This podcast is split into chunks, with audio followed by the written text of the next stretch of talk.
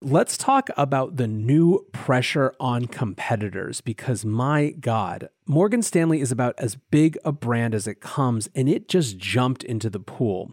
When it comes to an influence your peers perspective, this is not a toe dip, this is a running headfirst dive. I would love to be a fly on the wall of JP Morgan or Goldman or all these other competitors today where bosses are picking up phones and demanding to hear the latest on their Bitcoin strategy and when it's going to be ready. Welcome back to The Breakdown with me, NLW. It's a daily podcast on macro, Bitcoin, and the big picture power shifts remaking our world. The Breakdown is sponsored by Nexo.io, Casper, and Nem, and produced and distributed by Coindesk.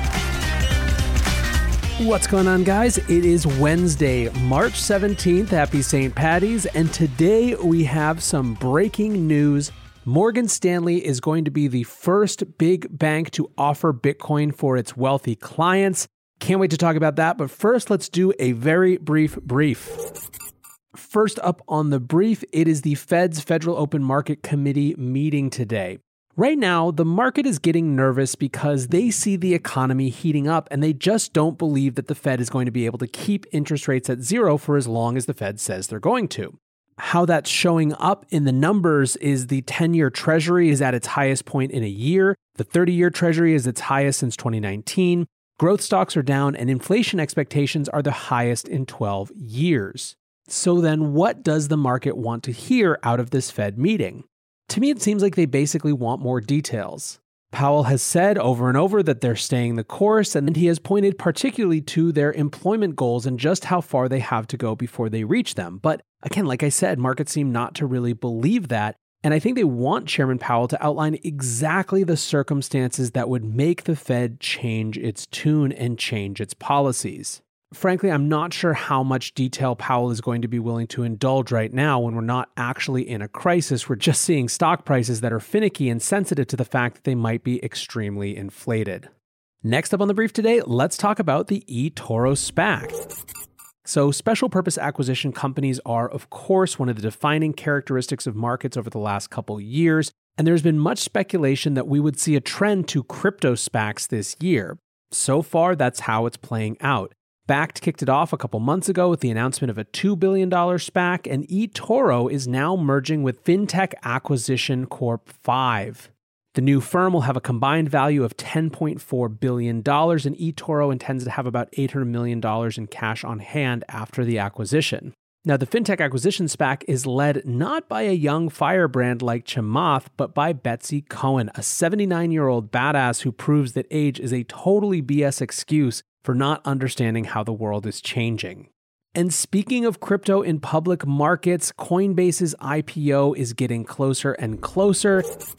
This is the combination of crypto and public markets that has everyone the most hyped. And part of the reason that there is so much demand, not only for this Coinbase deal, but also for these other SPACs, is the lack of other easy ways to get exposure to Bitcoin and crypto. There's no Bitcoin ETF in the US, for example.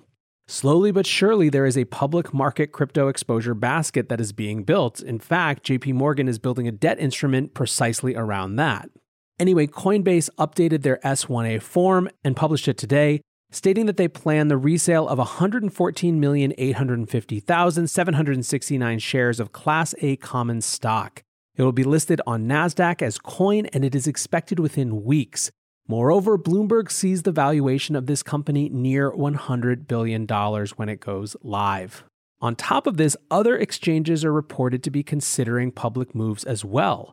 A Fox Business reporter said that Kraken is considering a public launch via IPO or SPAC in 2022.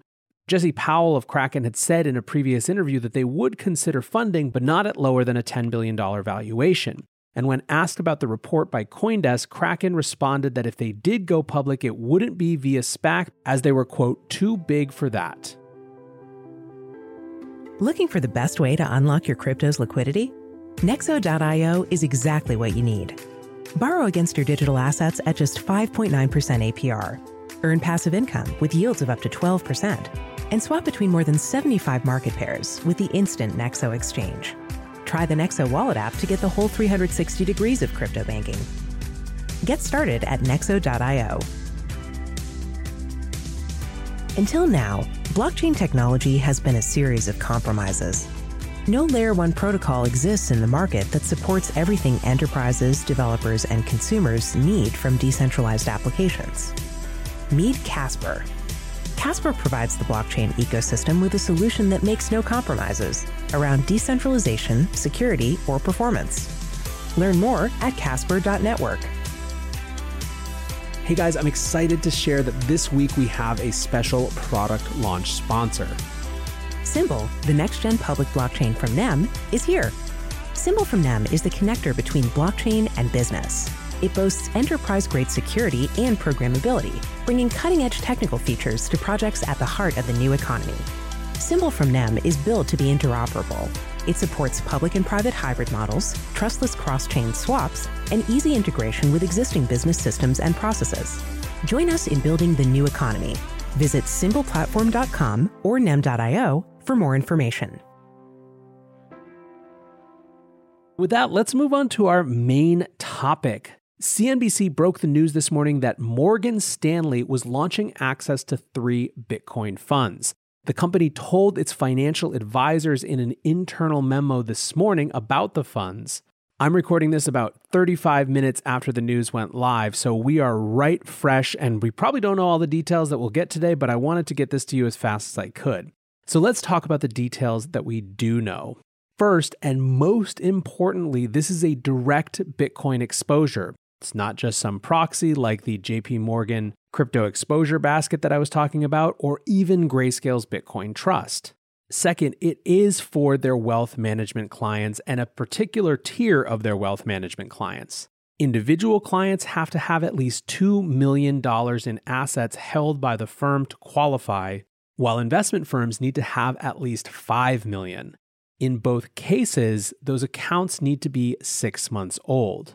And this is a crazy detail. Even for those that qualify, Morgan Stanley is limiting investments to up to 2.5% of an individual's total net worth. So they're actually capping how much you can invest, not just limiting who can invest.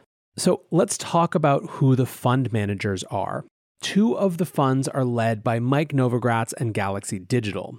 I'm sure you guys are familiar with both Mike and Galaxy, but to get a sense of where Novo is right now on the Bitcoin space, he tweeted yesterday, I bought more Bitcoin at 56,500, just in case anyone was wondering if I'm still bullish.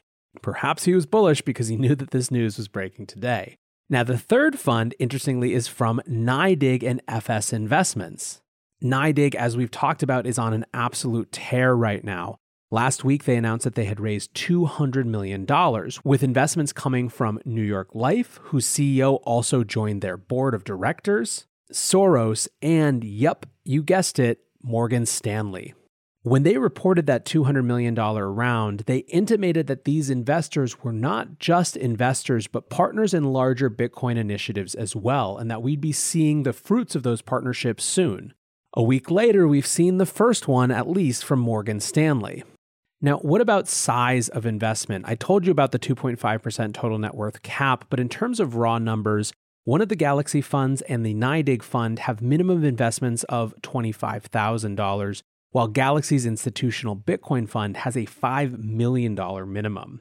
Clients are anticipated to be able to make investments as early as next month, with the blocker being that the bank's financial advisors have to complete trainings tied to these funds first. So, those are the details we have so far, and now I want to give a few reactions. To me, easily the biggest part of this deal is that it is direct Bitcoin exposure. It isn't some weird proxy or a basket of stocks connected to it. It is real, honest to God Satoshis, and that is immediately differentiating. Second, it is wild to me the restrictions around this. I'm not just talking about whether this is a product for their regular kind of retail clients or their wealth management clients. Makes sense to me from a conservative bank perspective that you're going to offer this to your highest net worth clients to start with because you feel like they have more risk tolerance. And plus, the retail investors are way ahead of the institutional investors when it comes to this whole area. In fact, one of the things that makes Bitcoin so phenomenal is that it's maybe the first time in history that retail has been able to front run institutional investors. Either way, the restrictions that I'm talking about are these huge minimum holdings with the bank and capping the percentage of your net worth that you can put into it. Now, to be clear, I don't expect a lot of clients who are buying Bitcoin through Morgan Stanley to have issue with that cap or even with the minimums. I also don't blame Morgan Stanley for being super conservative with their first offering. This is one of the most significant and influential firms in the world, with $4 trillion in client assets in their wealth management practice. And frankly, they're already making the comparatively bold step of offering actual direct Bitcoin access. So I'm not going to gripe overly much about what they had to do in order to get compliance and legal comfortable with it. Still, it is a little funny to think about a technology where one of the absolute hallmarks is it being totally permissionless, all of a sudden being forced into these strict restrictions and controls. There's something very ironic about extremely wealthy people facing strict externally imposed limits on their financial behavior when you and me can go ape into this thing any damn time we please. Then again, most of the listeners to this podcast aren't banking with Morgan Stanley. And if we do want to invite new people into this industry, if this is what it takes and the upshot is that they get actual Satoshis, I'm here for it. And yes, yes, I am clearly holding aside not your keys, not your coins for a minute. We're talking about gateway drugs. And the thing that I think is good about this gateway drug is that it's not synthetic Bitcoin, even if it's not self custodied Bitcoin. Third, let's talk about the new pressure on competitors because my God, Morgan Stanley is about as big a brand as it comes, and it just jumped into the pool. Like I said, as much as I'm lamenting some of these restrictions or I find them ironic given how permissionless Bitcoin is, when it comes to an influence your peers perspective, this is not a toe dip, this is a running headfirst dive. I would love to be a fly on the wall of JP Morgan or Goldman or all these other competitors today where bosses are picking up phones and demanding to hear the latest on their Bitcoin strategy and when it's going to be ready. So, for now, like I said, I wanted to get this news out to you as fast as I could. I'm sure we're going to be learning a lot more in the weeks to come. For now, I appreciate you listening, and until tomorrow, be safe and take care of each other. Peace.